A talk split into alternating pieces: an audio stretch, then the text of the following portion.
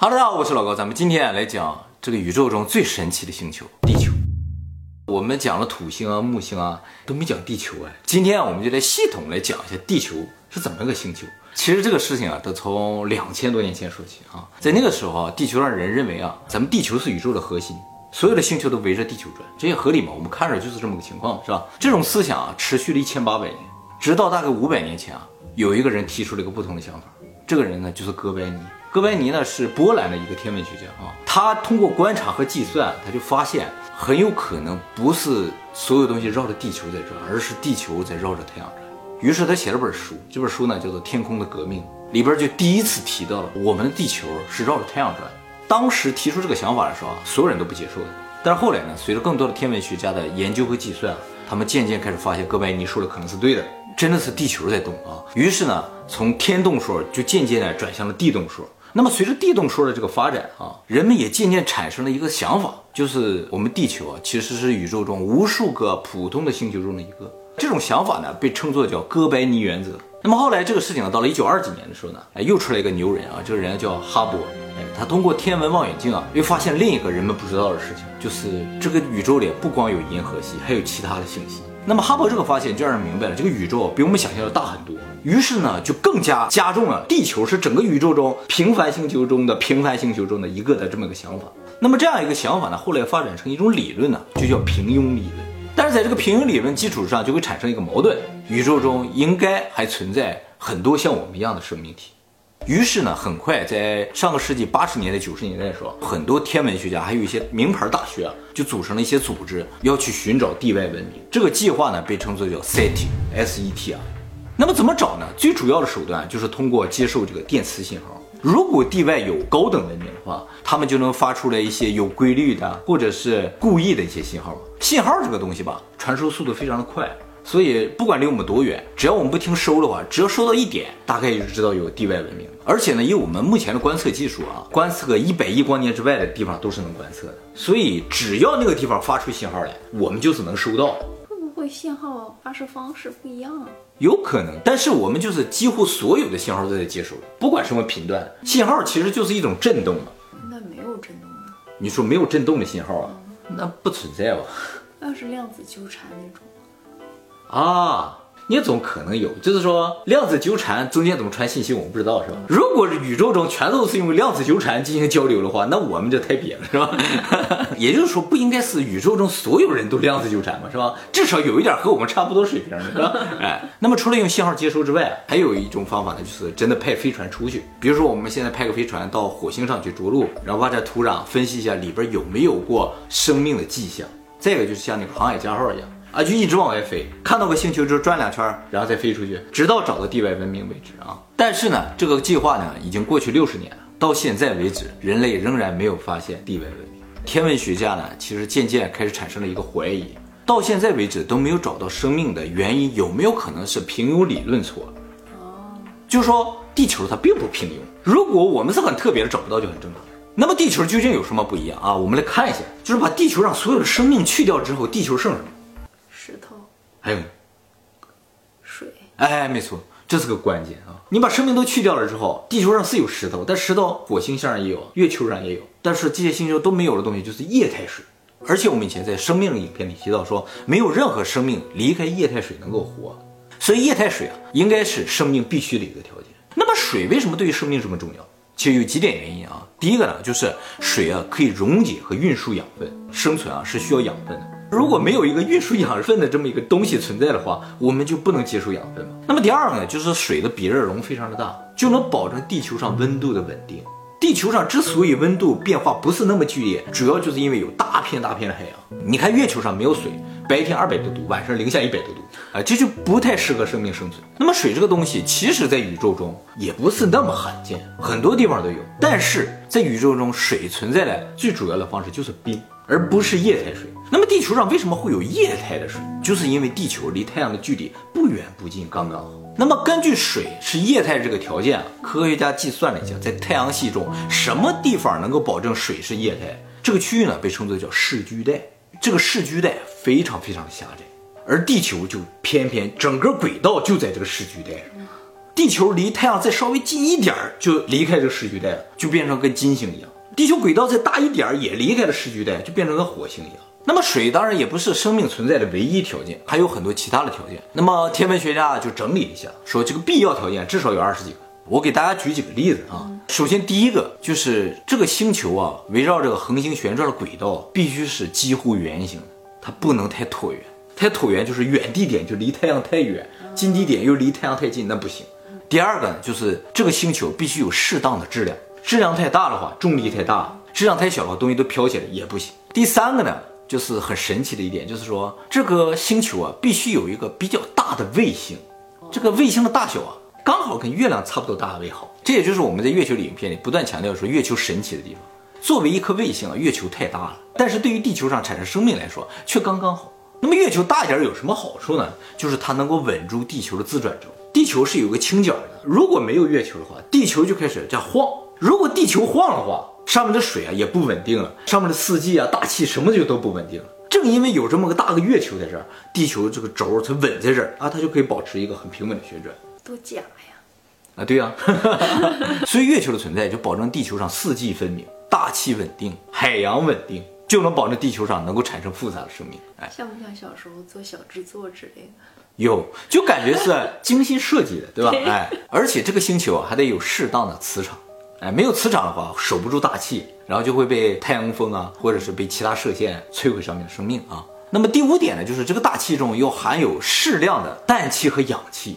这个比例啊得刚刚好，和地球差不多才行。宇宙到处都是太阳一座恒星啊，这些恒星啊都会发出有害的射线，而大气的成分呢刚刚好保证了只有有用的射线能够照到地球上，其他都被屏蔽掉。就像什么紫外线呐，或者是特别强的伽马射线那些东西，是生命存在不需要的东西，而这些东西恰好都被臭氧层挡住了。而我们是需要光线的，需要什么样的光？需要可见光。这个可见光，哎，偏偏哎，它就能穿过这个大气层，哎，照到地面上。科学家分析啊，说这个宇宙中照到地球射线的范围啊，比如说大概有这么个范围啊，而我们地球能接受的范围呢，哎，就这么窄，就一条缝儿，哎，偏偏就这一条缝儿对我们有用，就这一条缝儿能照见，我们这大气就起到这个作用，牛不牛？而且还有一点很神奇的就是，我们大气是透明的。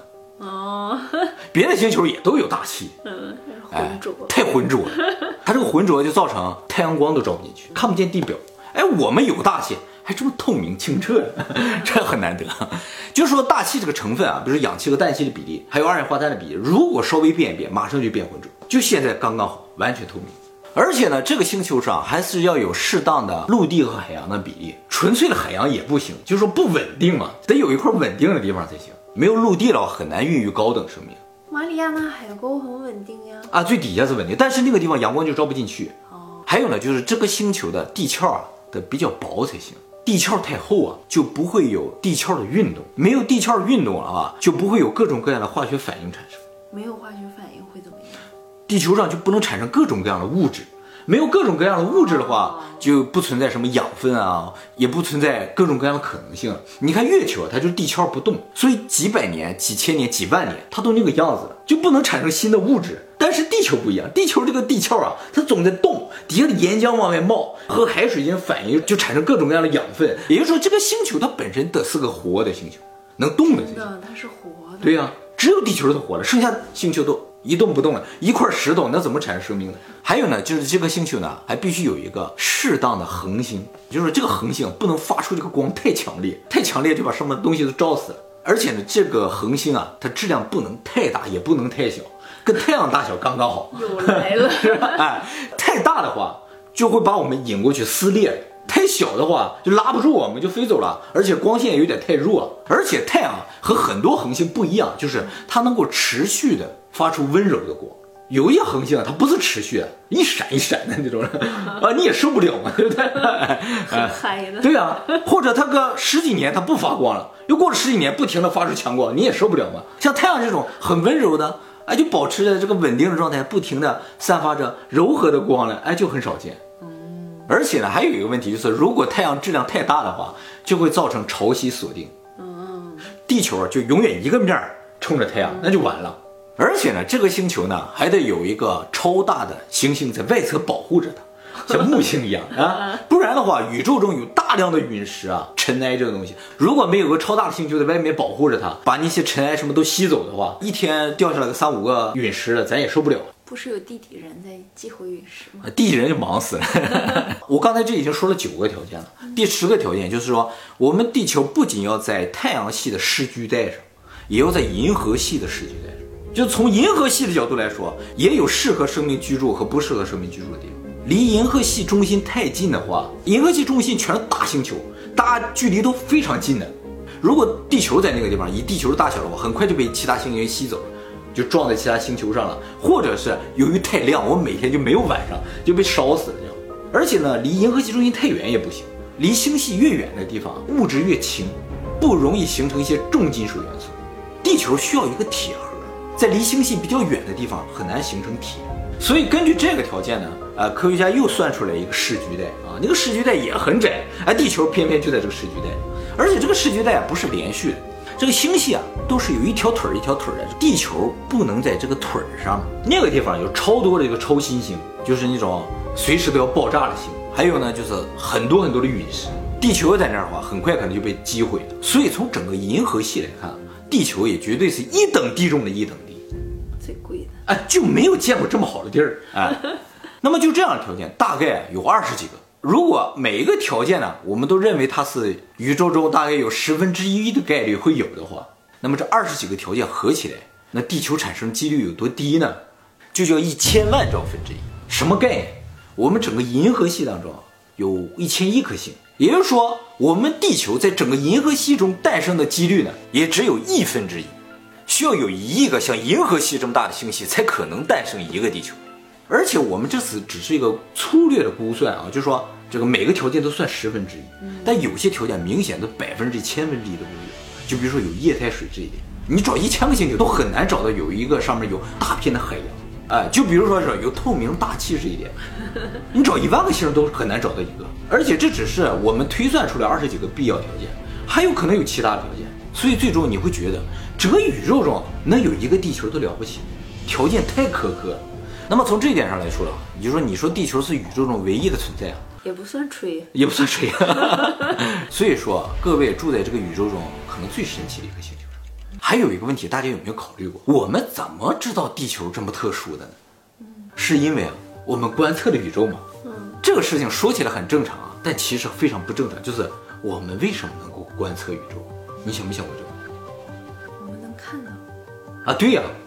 因为是透明的吧，哎，没错没错，就是我们的大气是透明的，它不仅仅是影响光线怎么照进来的问题，直接影响就是我们能不能看到外面的问题。我们在任何一个其他星球，就算有大气、有地面、有海洋，什么都有，大气如果不透明，我们就看不见外面。这是一个，还有一个就是在整个银河系当中啊，我刚才说我们地球恰巧不在那个腿上，如果我们在那个银河系的腿上都被星际中的尘埃所阻挡，不能够看清宇宙。它整个都是发亮，雾蒙蒙的。那雾蒙蒙的东西是什么？就是宇宙中的尘埃。这些尘埃如果被恒星照亮的话，它就会发光，笼罩在你星球的外面，让你看不见外面。